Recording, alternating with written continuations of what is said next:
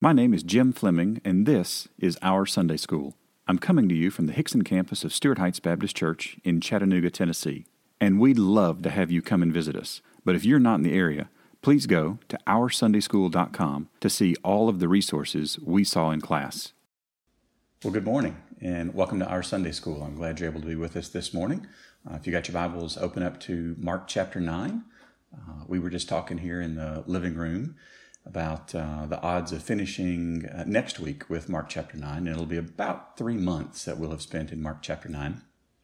And uh, I, I won't tell you who, but someone was bemoaning the fact that it was taking so long, to which I responded, uh, you hadn't seen anything, wait till Mark chapter fourteen.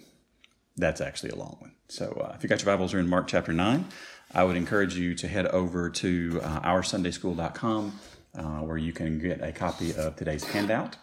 Um, they're talking about me on the couch now. It makes it even more fun. You get a copy of today's handout, and then I would also encourage you to grab a copy of Mark's Gospel. Uh, we will be in uh, Isaiah for just a smidge this morning, so if you got a copy of the Old Testament too, that would come in handy. So good morning to some folks that are already on. Oh, Albert has posted his time early this morning. I didn't see that until just now. Good morning, Albert. Well done. Uh, room two oh six is up. Fantastic. Thank you again, Jessica, for that. Good to see uh, Danus and Brittany. Uh, the barbers are here and ready to learn. Excellent. Somebody spent their extra hour well. So the Velosans, the Cheryl is here.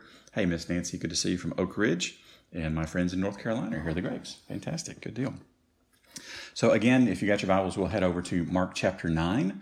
Uh, I will tell you be- before we uh, read all of Mark chapter nine, I want you to listen for connectedness of words and concepts in Mark chapter nine. Uh, if you if you have done any study or thinking about the text that we're going to be looking at, Lord willing, today, uh, verses forty-two through fifty, and we'll talk about why there's not nine verses in there, uh, then you'll have kind of already started to question and think through, well, is this a continuation of the beginning of Mark chapter nine? Is this a new topic? Is this a new concept?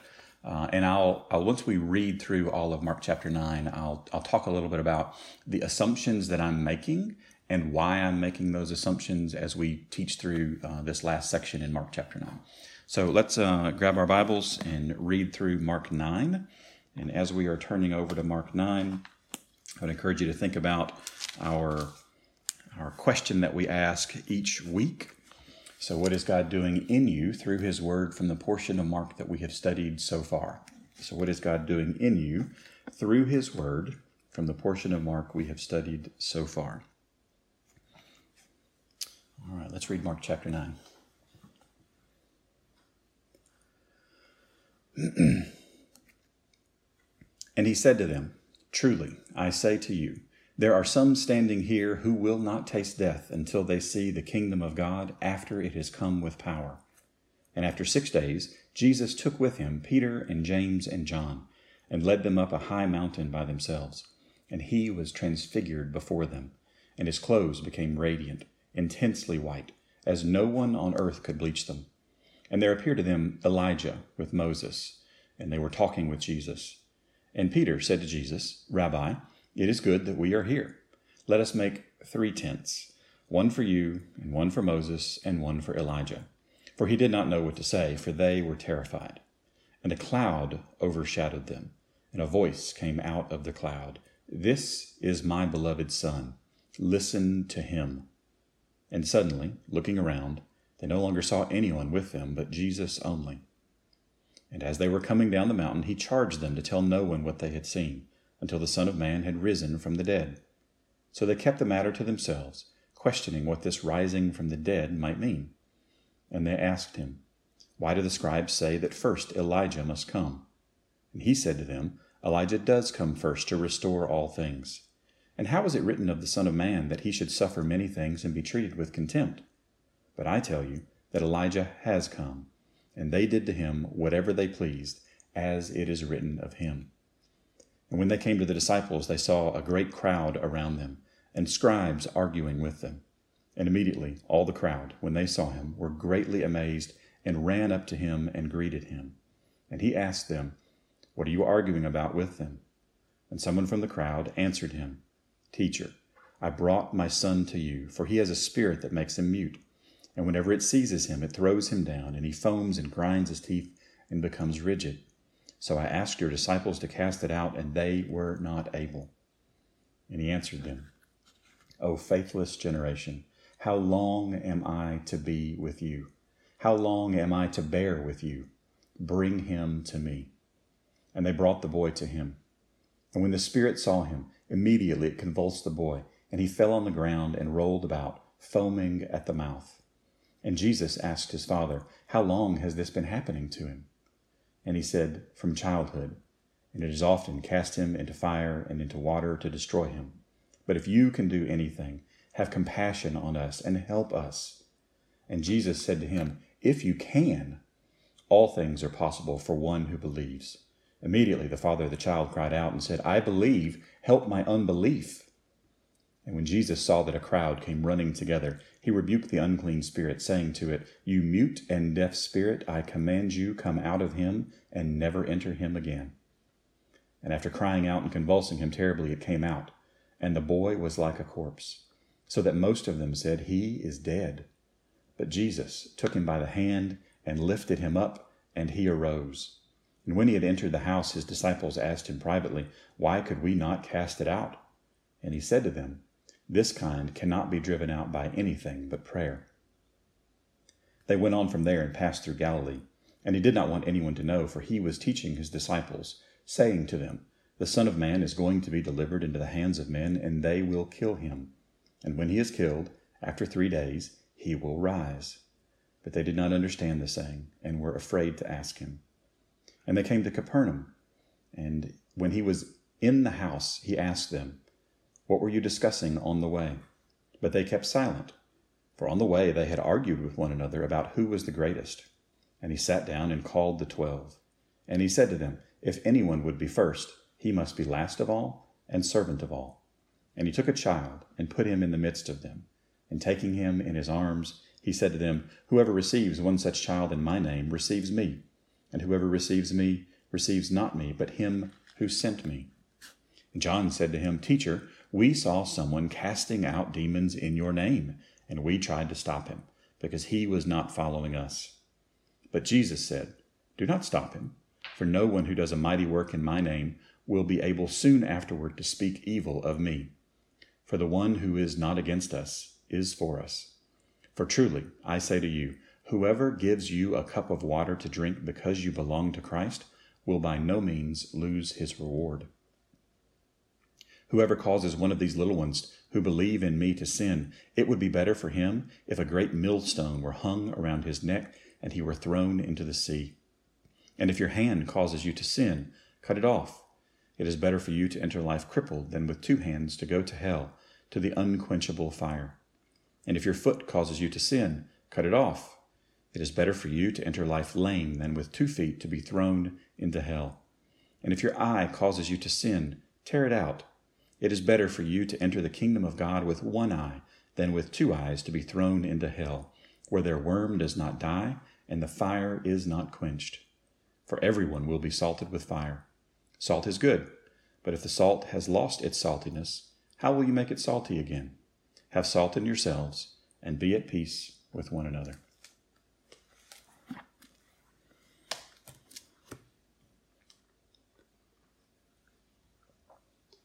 So good morning to some more folks who have joined us here.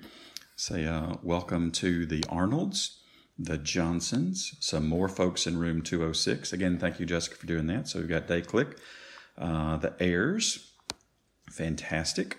Uh, and then Jay and Becky Arnold are on as well. Awesome. Good deal, guys. Thanks for being here today. So we're in uh, the last section of Mark chapter nine as divided up by the E S V. Uh, so a couple of big questions about this section. And I, I told you a minute ago I was going to you know, ask some questions, tell you my assumptions, and then give you, as we kind of go through the text today and next week, Lord willing, the the reasons or the justification behind those assumptions. I, I find it helpful sometimes for, for people who are teaching the Bible to state their assumptions up front, as opposed to trying to figure them out as you are navigating and listening through a lesson. Uh, one, so that you can be, be really clear and transparent about what you believe about this text.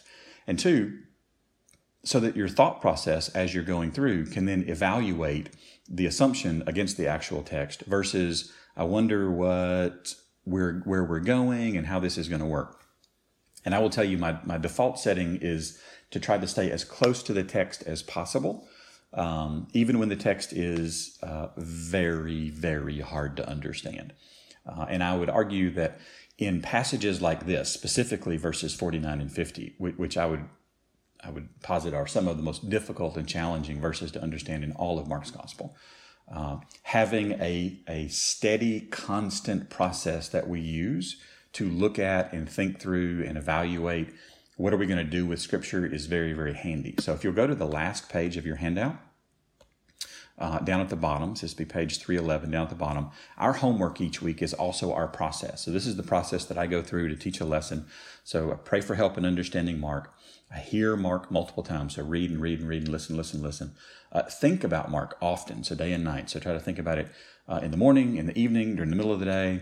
Uh, really roll these verses over and just get really familiar with the text itself. Uh, talk with somebody, uh, either dead or alive, somebody that's written something down in the past, somebody that is uh, with us in the present uh, about these verses and how we engage with them. What's a what's a right way to do this? What's a dangerous way to do this? Uh, what are things that others have learned that the Spirit of God has shown to others that that we can benefit from? Right. This is the um, if you need a, a mental picture, this is the standing on the shoulders of giants to do uh, things that we don't have to start from. A says ah every single time we open up the Bible. Uh, sharing our insights about Mark. So engaging with others, not only asking questions and learning, but but sharing, I think this is right. Do, do you think that I have this right? Do you think that this is something that is true and good? And that really is what we're doing today, sharing the insights that we have found uh, about Mark. And then obviously inviting a member and a non-member uh, to engage with us in this process, because we is bigger than just me and whoever is listening. We should be growing on a regular basis. So let's look at some questions real quick. Uh, so for the first question you might want to ask about a section like this is, is Jesus speaking literally? And should we interpret and apply this text literally? And I will tell you, my default setting is yes, until a literal reading, rendering, understanding of the text leads you to a place that is the opposite of another text. So Jesus is using a what we believe here to be, be a, uh, a literary device called hyperbole. So this is speaking in an exaggerated way to bring importance or focus on a specific thing.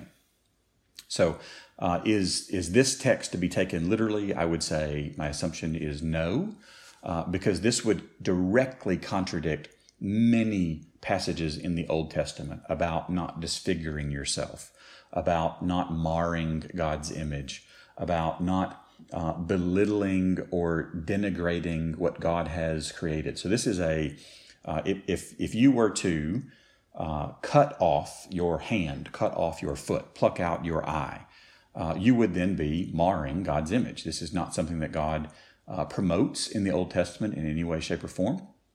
And it wouldn't be rational or reasonable of us to believe that Jesus wants us, in order to prevent sin, to uh, mar our bodies and to cut things off. Because we know, and this is actually taught in Matthew's gospel, that even if even if we were to cut our hands off, we could still sin. If we were to cut our feet off, we could still sin. If we were to cut our eyes out, we could still sin. These things are not what keeps us from sinning. Our, our heart is the issue here. So first big question, is this to be taken literally? No, this is not to be taken literally. Um, I actually couldn't find a single scholar anywhere that suggested this be taken literally. So not only is this, I think, a, a reasonable assumption from the text of this would cause us to co- directly contradict something in the Old Testament, I think it is also a reasonable assumption from church history and how scholars through the ages have approached and taught this particular text. So the second question you might be thinking, Uh, and this, the, the first one is probably a really obvious question. The second and the third might not be. But the second question for me was, are verses forty-two through forty-eight connected to what has come before, or are they a new setting, a new teaching, a new topic? Uh, and I would argue that, yes, they are connected. There's some very specific word choices that are used, and there's some connecting words that are used. And then the same uh, question about verses uh, forty-nine and fifty. Are they connected to verses one through forty-eight, and then obviously forty-two to forty-eight? Or are they a standalone concept as well? And I would have the same answer. Yes, uh, they are connected. And the, the reason I would say they are connected is because of these specific words that are used in the text that are connecting these different sections. So you'll see in some Bibles, verses forty-nine and fifty kind of carved out into their own paragraph. They have their own heading. Uh, the E S V doesn't do that, and I think that's uh, that's a good way to, to show this particular portion. So I'm going to approach this text as if we are not to literally cut off pieces of our body, and I'm going to approach this text as if Jesus is continuing a thought that he has begun earlier in Mark chapter nine with his disciples, and I'll add something to it, that he knows they did. He's addressing, I would argue, the reason for the sweatshirt today, a very specific thing that the disciples are doing, and he's correcting that with these specific teachings. Now, none of that makes any of this easier on the understanding and the discernment side of taking what God's word says and putting it into practice. Uh, but I just want to be very clear with you. This is what my approach is going to be this morning. All right, so here we go. Verse forty-two. Hey, good morning, Tim Archer. Good to have you this morning. Um, boy, we got some good news this week, didn't we? Or last week. I am praying that uh, goes to completion and we hear even more good news in the coming weeks. So, wink to you. All right, verse forty-two. So whoever causes one of these little ones who believe in me to sin. Now, this is more text than I typically read when we start a verse. Usually I, I joke, I read a word and then stop. We got to pause and get get through this. But uh, whoever, I, I want to draw your attention to the to the phrase causes dot, dot, dot to sin.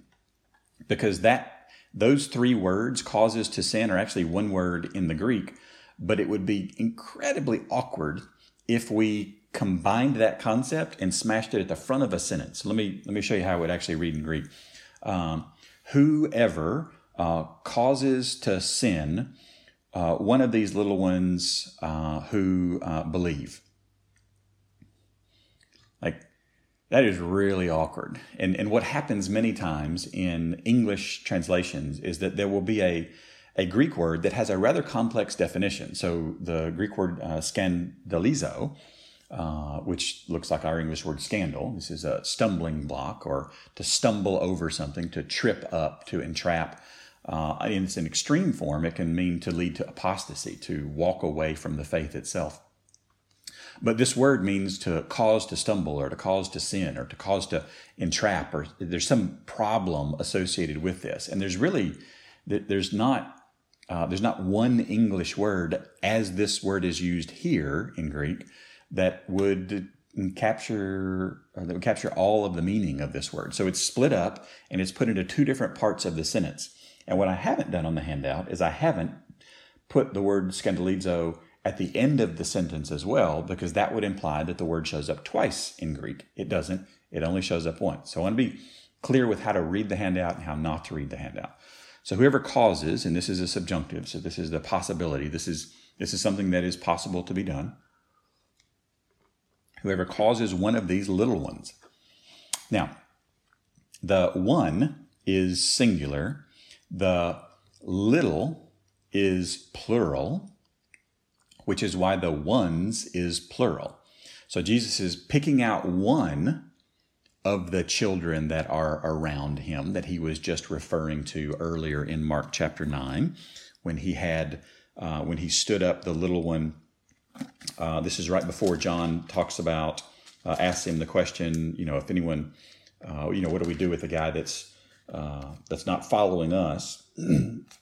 Interesting to note, John wasn't asking him, what do we do if he's teaching something wrong? Guy wasn't teaching something wrong. He just wasn't following John. It's a different way of doing something. It's not the question of, is this a right thing or a wrong thing? We have an obligation to call out right versus wrong. Like, if something is wrong, we should say that is wrong.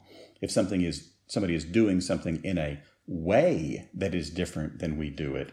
That is what John is actually referring to uh, here with the uh, thirty-eight through forty-one text. So earlier in thirty-three through thirty-seven, uh, he's he's got he sets them down. He takes a child. He puts him in the midst of them in verse thirty-seven, thirty-six, takes him in his arms and says to them and talks to them about receiving a small child. So this text in verse forty-two implies that there were other children around, probably within eyeshot of where Jesus was. So he's called the twelve close to him, but there might have been others kind of roaming around. So Jesus is drawing their attention to whoever takes one of these little ones and causes them to sin. Like, that's where we're at right now. I want you to get the setting as we're going through this. So whoever causes one of these little ones who believe in me, so the words in me are actually not in the text, uh, but the word believe is a present active participle. So this is someone who has a habit, a lifestyle of belief. Uh, and if you want to kind of hone in a little more on how old was the child that Jesus picked up, well, it's old enough to be held in Christ's arms, old enough to stand up on his own, and old enough to have it a habit of faith.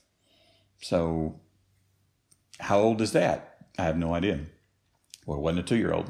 You can't really have a habit of a lifestyle of faith as a two-year-old, right? It, for anybody who has ever met a two-year-old knows that that's not really going to be consistent. So whoever causes one of these little ones who believe uh, in me to sin, and, and I'm going to I'm going to nitpick here for just a second. Imagine that, right? Julie's laughing at me. Uh, your translation, if you have a different translation other than the E S V, the E S V has a little footnote G here. Uh, it says to stumble, which is the other way to translate uh, this word, uh, scandalizo. It's used in forty-three, forty-five, and forty-seven. So whoever causes um, one of these little ones who believe in me to sin, the E S V says it would be better, as if it were a future oriented kind of a thing. And the reality is the Greek word I may here is in the indicative. It's a it's a statement of fact. Uh, it, it better would be rendered, it is better. It would be a, a much more present tense right now statement of fact, which is actually how the E S V renders this in the other two. Um, so there are three different concepts that are, uh, three different uh, forms that are presented, one form three different times in this particular text. So there's a Um, if something happens, it would be better rather than doing this. So there's, there's three different things that are going to happen with the hand, with the foot, and with the eye. And Jesus is beginning to set up this framework with verse forty-two. So it, it is better. Uh, there's actually two words for better, kalos and malon. So there's uh, a goodness associated with it and a greatness associated with it. So that's, think about it as something is either good or not good, right? So the, the good here. And something is either a lot of it or not a lot of it. So this is good and a lot of it. So this is a lot of good. It would be really, really better. It'd be bigger. It'd be much more good if, for him, if, top of page uh, three oh seven in your handout, if a great millstone. Now, I don't know about your house. My house doesn't have a millstone. Not something we do. We engage in step number three hundred twenty-seven in the flour making process by clicking uh, a button on Instacart's website that says, bring me a, I don't even know the unit of flour. What unit of flour do we buy? Is it a pound? Do you know? I don't know. A bag. Bring me a bag of flour. This is where I'm at in this process, right? I am so far removed from a millstone. Had to Google this. I, I thought I knew what it was, and I, it turned out I was right. Uh, but what really made me what really made me laugh was the word great here, because I I think of, when I think of the word great, my brain just immediately goes to megas in Greek, you know, like a megaphone. This is a great phone. It's something that's going to amplify. It's not the Greek word. This is the, the Greek word onikos, uh, which means belonging to a donkey, which was not my first inclination when I read this definition. And I thought, belonging to a donkey, what in the world? And uh, if you keep reading the definition, it says large, so as to be turned by a donkey. You, you need a millstone. This is a millstone so big, you need a strong animal to push it around, to set on top of grain that is going to grind the grain down so that you can then turn that into something you can use to bake with. So this is a donkey-sized millstone. Now, uh, what I didn't know is that you, there are different sizes of millstones, which kind of makes sense. It makes sense that the first one wouldn't be something that somebody would have constructed, be so big you had to have an animal to move it. But uh, the first ones are very, very small, almost like a mortar and pestle, where you just grind and grind and grind and grind. And the next level up is, uh, um, I don't know the English word for it. I know the Spanish word for it. It's El Matate. It's our favorite uh, Mexican restaurant right up the road here. And if you go in El Matate here in Hickson, you walk in the door and you look immediately to your right, there is an El Matate right there on the counter. And it's a corn grinder. And it's basically you you take the whatever uh, grain you've got, whether it be corn or wheat or whatever it is, and you put it on this device and you just roll back and forth and it'll just grind it up. So there's different sizes of this. And Jesus in his description is saying, this is the big one.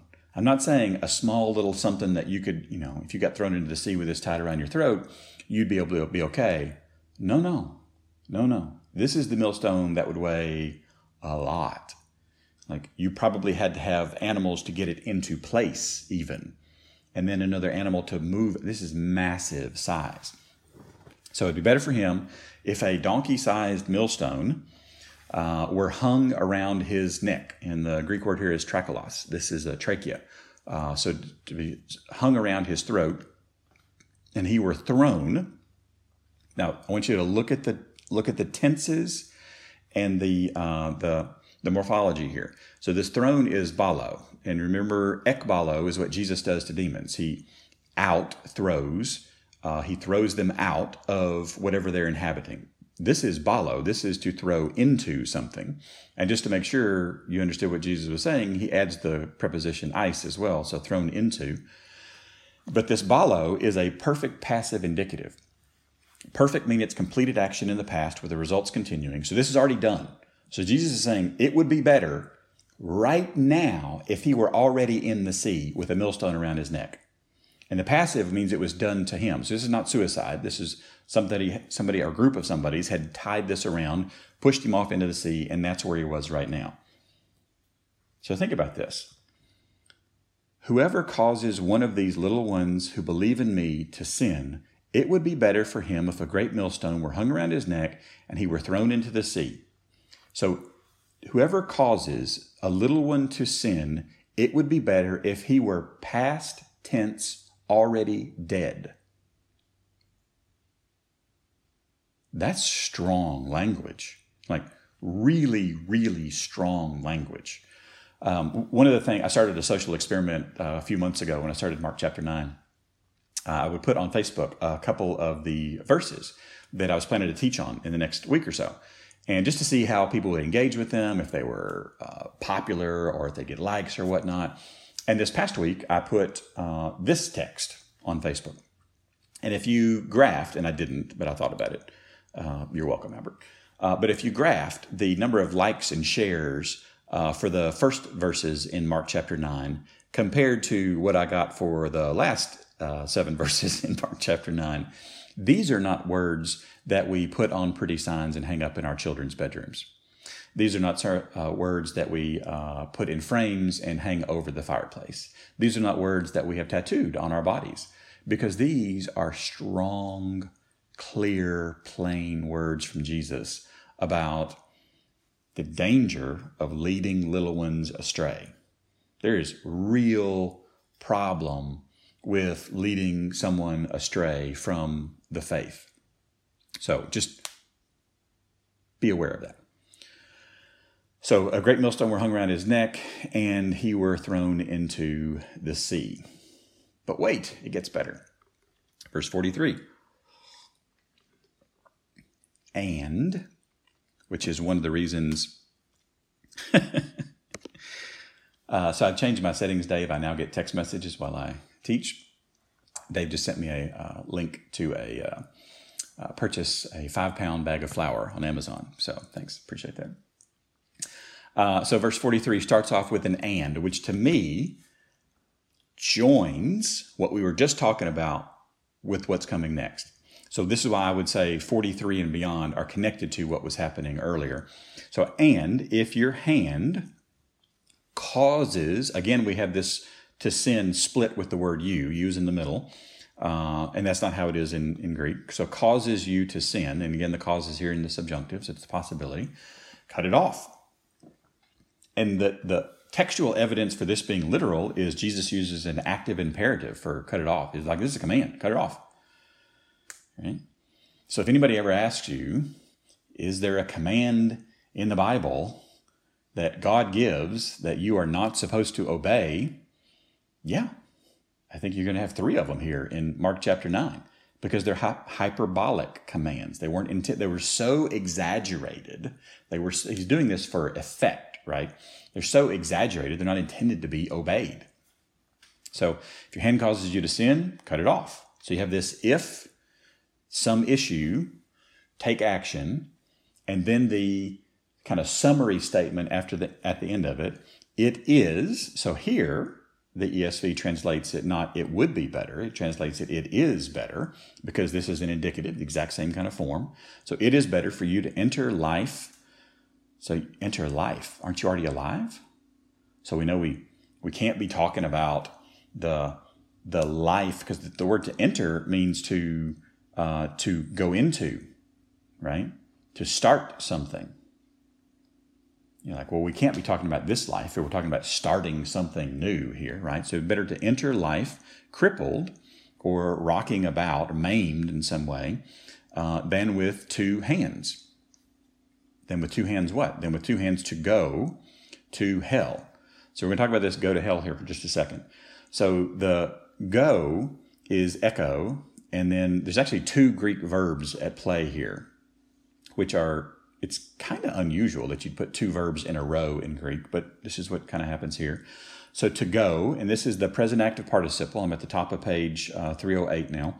To, to hold. So this is a habit of holding on to, which is a bit ironic talking about it. Now you just have one hand, but that's nonetheless.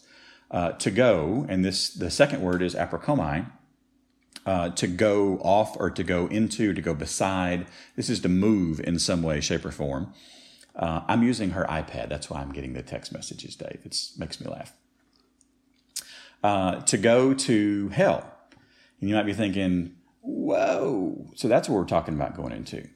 So, so let's combine a couple concepts here. To enter life.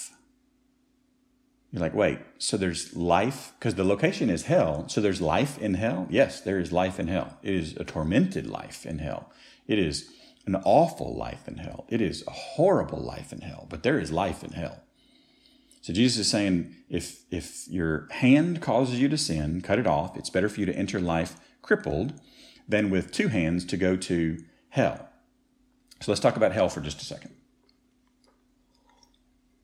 So if you have a different translation, or if you have a study Bible, you may see a footnote here. And uh, we'll probably end... Ugh, what an awful place to end.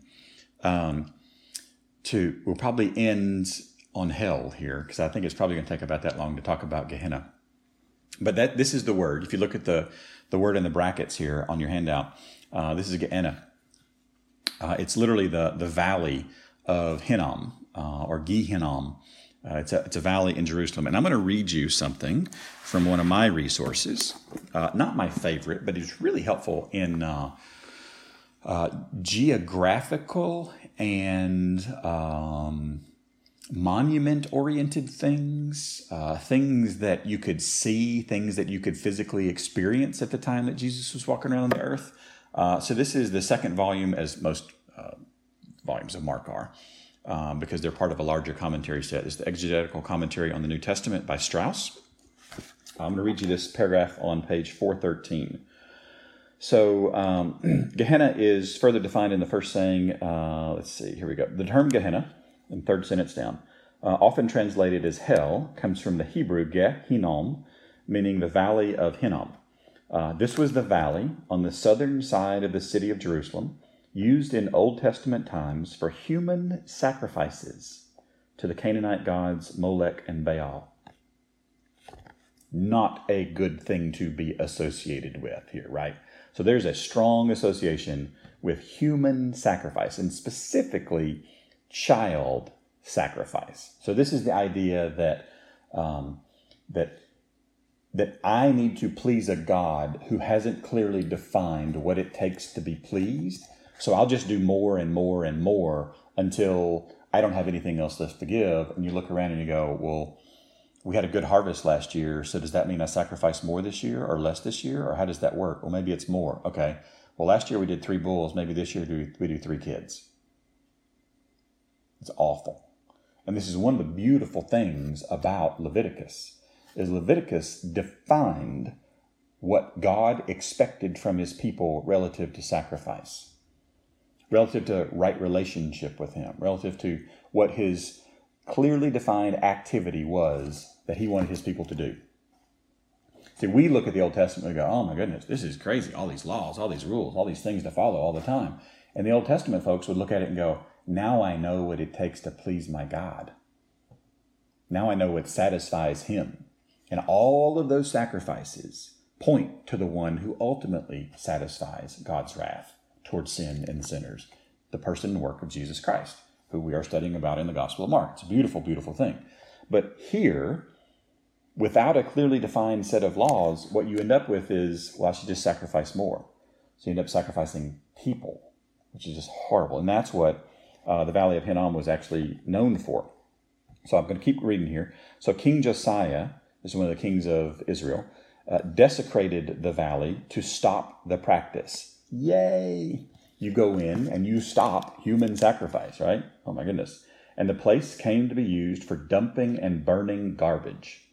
Like, oh, okay. Well, it seems like if you have a city, you got to have a place to put the garbage, right? And if you don't have a landfill twenty miles away, what are you going to do with it? You're going to burn it. Okay.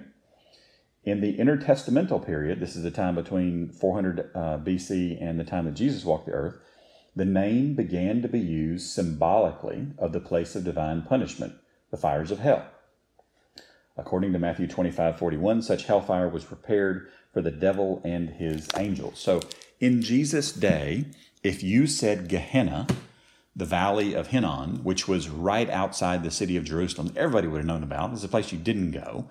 It was a place that was off limits. It was a place that you went to dump things there. They would actually dump bodies and burn them. I mean, it was a bad, bad place. Very, very bad place, right? This is what he's talking about. But it became synonymous with hell itself. So this is the word that Jesus used for that. So, all right. So I'm out of time this morning. Uh, didn't get as far as I thought. This might be a three-week lesson. I don't know. We'll see. Uh, would abortion fit in that warning? I missed when you commented on that. Oh, oh, oh. Uh, I so I don't think it would in this context, Albert. If, if you're asking about uh, li- causing one of the little ones who believe in me to sin, the condition here that that triggers this applying is that one of these little ones is a believer. So uh, I would actually argue this is closer to uh, faith, removing the faith of someone, causing someone to doubt to such a degree that they no longer follow after Jesus Christ. So I don't think that th- there are plenty of places in the Bible that clearly and explicitly condemn anything even remotely close to abortion. I would argue even in the study of Gehenna, we had to deal with this concept of, of sinful sacrifice of small children. Uh, but we will pick up, Lord willing, next week with verse forty-five. Um, actually, we'll pick up after word after the word hell because we've got to talk about asbestos. So let's take a look at our uh, things that we want to do real quick before we uh, dismiss. So if you have any prayer requests today, I would encourage you to write those comments, uh, any of those prayer requests into the comments. If you have Uh, an opportunity in the next few minutes to engage and pray for somebody who's not with you, I would encourage you to do that. Perhaps somebody that's commented that they are here watching with us this morning. And then if you have an opportunity to go to either a Stewart Heights campus, uh, Facebook page, YouTube, or website later today for worship, I would uh, encourage you to do that. Uh, and then, Lord willing, we will be back uh, next week and pick up. I won't leave you, hopefully, on the word hell next week, but kind of is what it is. And uh, I miss you guys. I hope to see you soon. And uh, until then, uh, keep studying, keep thinking, keep praying, keep sharing, keep asking, uh, and keep engaging with each other and with the text. Love you guys. Thanks for listening, and don't forget to subscribe to this podcast and to our weekly email. You can do both at our sunday school dot com.